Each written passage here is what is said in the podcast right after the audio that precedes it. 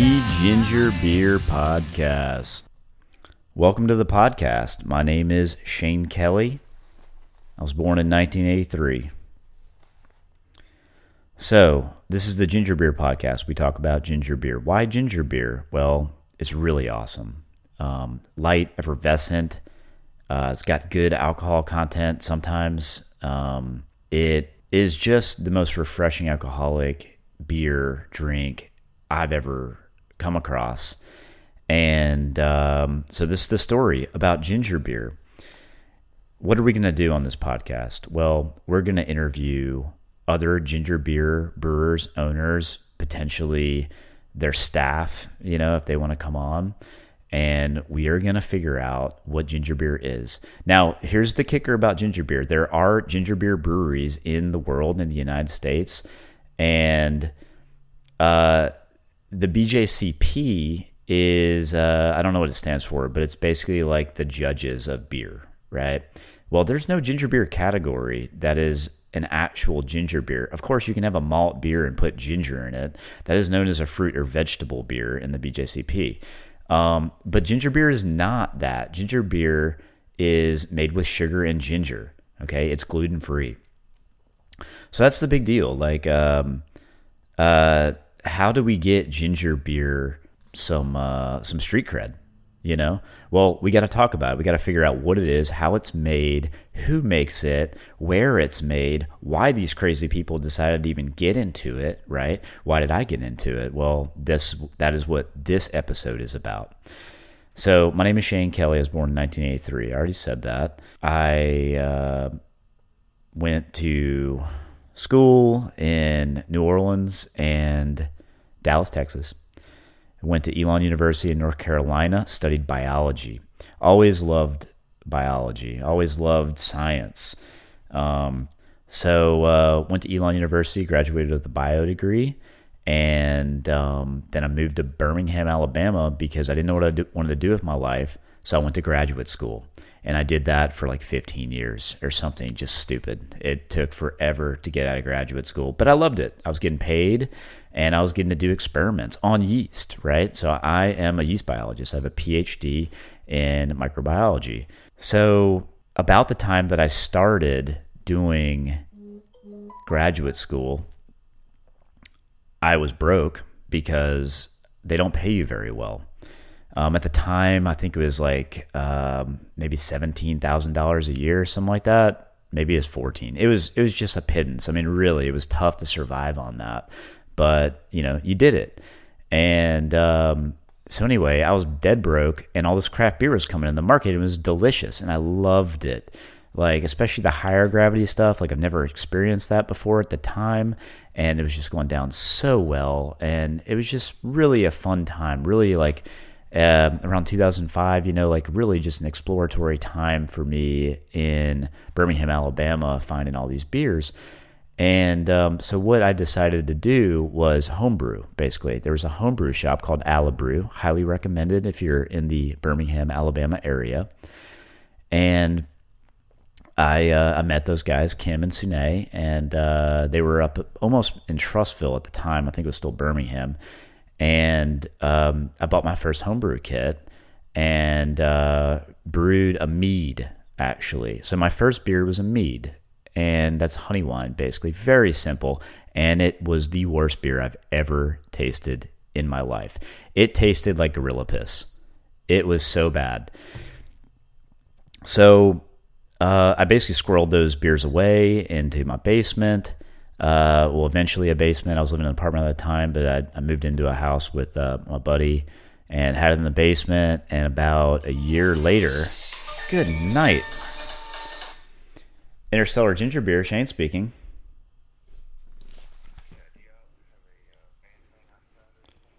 We do not have a band, but we do, I mean, we're not doing much, but serving beers. You know, we can make chicken wings too if you come by. You're welcome. Bye.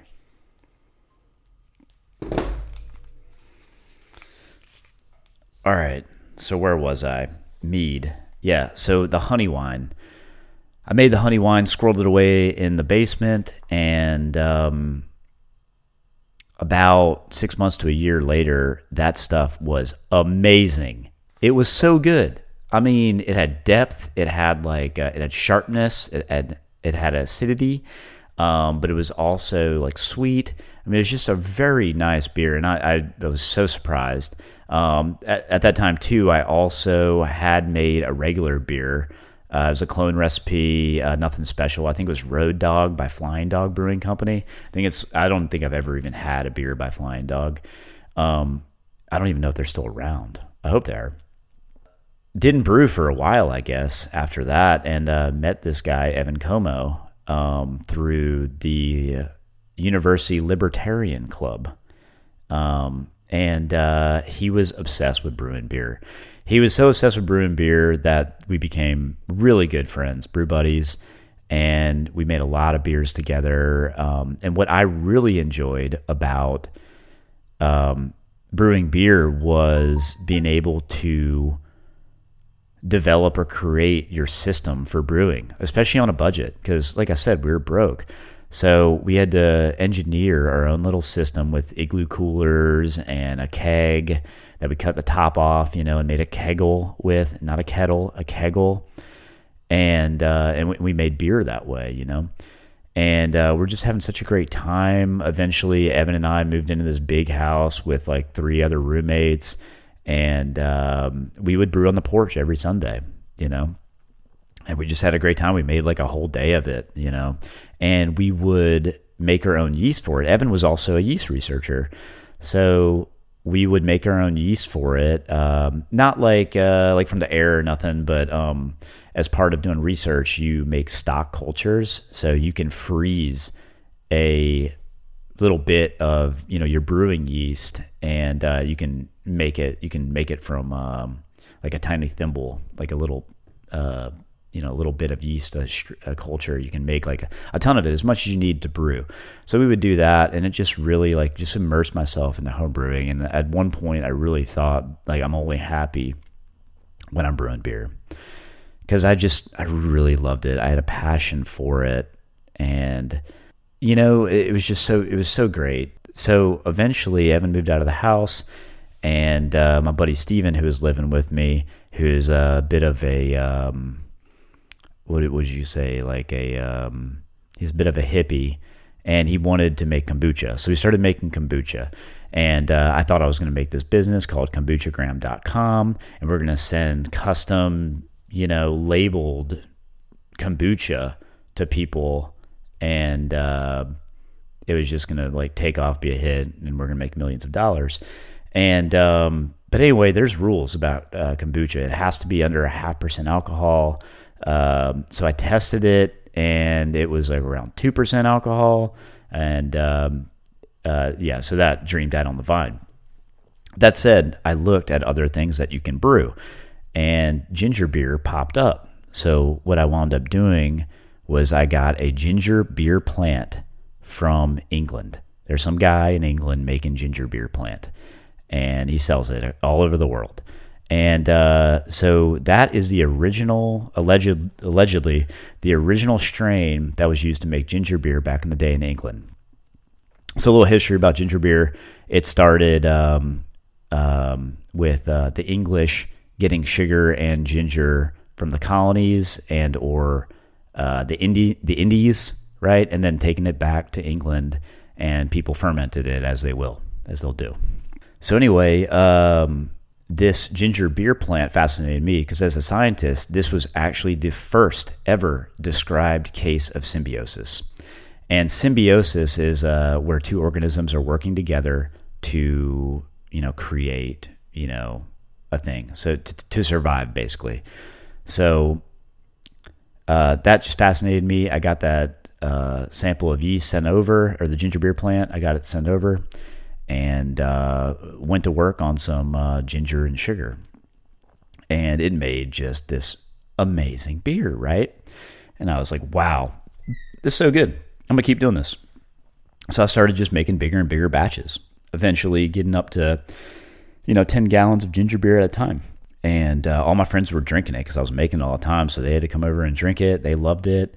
And something just spectacular happened. a wild yeast got into my beer and it made it more alcoholic, a little drier, and it was just so good. And so I looked at that yeast under the microscope. It looked like a standard strain of Saccharomyces, which is your brewing yeast, Saccharomyces cerevisiae. I thought, I'm going to try commercial yeast strains and see what gives me the same flavor. So I tried about 10 different commercial yeast strains, wine, beer strains, just whatever. And I found one that was very similar to what this wild yeast was doing. And I was like, boom, I can commercialize this. At the time, I didn't even know that ginger beer was a thing, right? Like you, listener listening, you might have heard of Krabby's ginger beer. And I didn't even know that was a thing at that time when I was making this stuff, right? So eventually I found it and I tasted it, and well, it wasn't very good, right? So I thought, well, I can do better, you know? And so that was kind of the genesis of the idea to do a ginger beer company. I do have a business partner. His name's Daniel Sims, and I'm going to get him on this podcast too. We're going to interview him and we're going to see what he thought of all this crazy stuff. So I'm not going to go into the genesis of it with him specifically at this point. Just, this is the scientist episode. This is about me, Shane Kelly, PhD, the scientist, the brewer. So let's see. Oh yeah. So like I said, I took my ginger beer to all these parties. My friends were drinking it all the time. I was just basically making batch after batch after batch to perfect this thing. When I did, we started this business. Now we started this business with $50,000 cash and some credit cards. And when we first started brewing, we were brewing with 100-gallon fermenters on wheels. We did not have fermenter control temperature, right? We were using a walk-in cooler with air conditioners to cool it down to 40 degrees. So basically, we started this business on a shoestring budget, but it was just something that Daniel and I just felt so passionately about. He loves ginger beer. In fact, we'll get into this more, but he never really drank until he was introduced to ginger beer. So I kind of started him on a new path that way too, which was pretty incredible, to be honest. And we've had so much success and so much pain and failure, ups and downs, being very euphoric, it's been like I've been on this manic roller coaster for 3 years now. We started in September of 2017. So it's been crazy. So I guess let's get back to the podcast, right? So what are we doing here? So it was tough for us to get started, and we will go into this more in the Daniel episode of how we got started. Some funny stories that might have occurred while we were doing it. We'll get more into the history, but how is it for other ginger beer breweries, right? They must have their own unique stories. This is not a widespread phenomenon. There might be 6 ginger beer breweries in the United States, I think. I just found one in Mexico. Very interesting guy. We're going to have him on the podcast soon. There's one in South Africa that I know of. There's at least one in England besides Krabby's. I'm seeing these things pop up all over the place, right?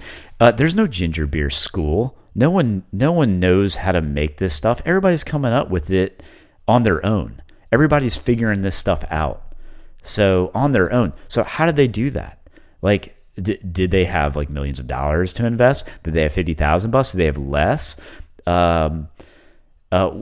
What is their process? Are there different styles of ginger beer in terms of how it's made, right? Because all beer, for the most part, is made with grain and hot water.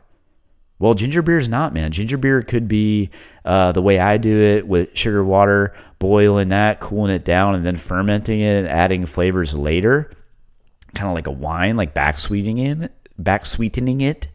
Or it could be something completely different. And I imagine that that's what we're going to find. We're going to find that this is a dynamic style that people are very passionate about and how they make it. And that's what is important. The technique is so important to making that ginger beer taste like their ginger beer. So that is really what this is about. can we document this? Can we get it on record? Can we show the world that this is a real style? Can we get ginger beer in the BJCP? Like, can we then compete against each other for the best ginger beer, for bragging rights, to say that, you know, I made a better ginger beer this year than you did.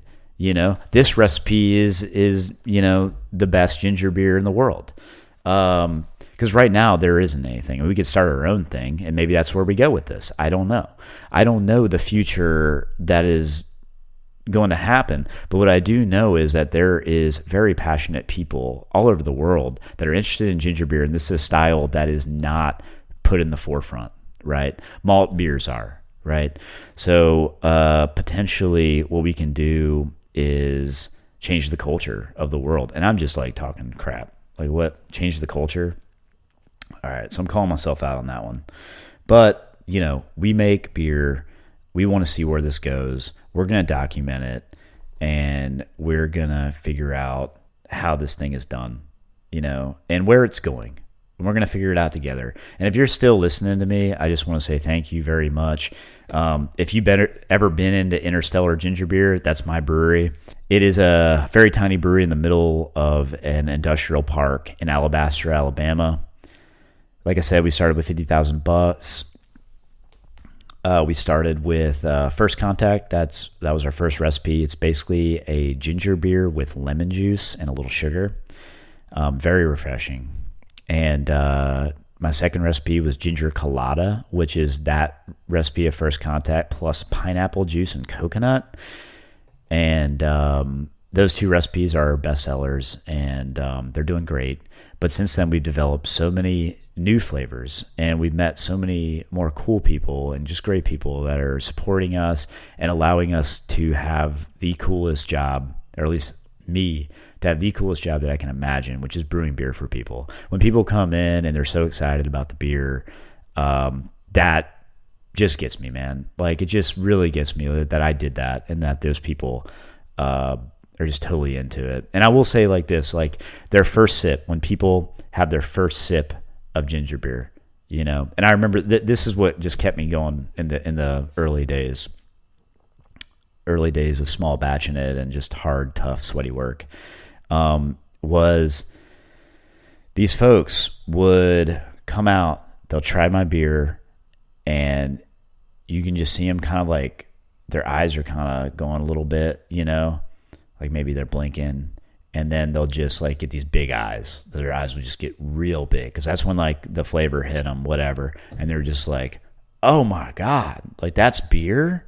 Like they just love it. You know, my business partner will say we're beer for people that don't like beer. I agree with him and disagree. We are just a different beer, and some people are going to like it. Some people aren't. Most people, I hope, will like it, and will come back and see us again, because it's a very lonely business when you don't have customers. So I'm going to go ahead. How long has this been? This has been almost 20 minutes. I'm going to go ahead and check out. I got dinner with the wife tonight, and we're going to go to a bar downtown Birmingham called Brennan's that is closing down because of COVID. And it's the saddest thing in the world, because it's like probably one of the coolest Irish bars in town. And it's gone, man. You know, they couldn't keep doing it. And we're going to, you know, I don't know what to say about, you know, all that, the COVID stuff and the economy shutting down and are getting a little bit less frenetic. But we're going to keep working. You know, I think ginger beer, just like, this thing has to get out there, and we're not giving up on it. And we're going to keep moving, come hell or high water. Rolling down the street, smoking endo, sipping on ginger juice. Biatch!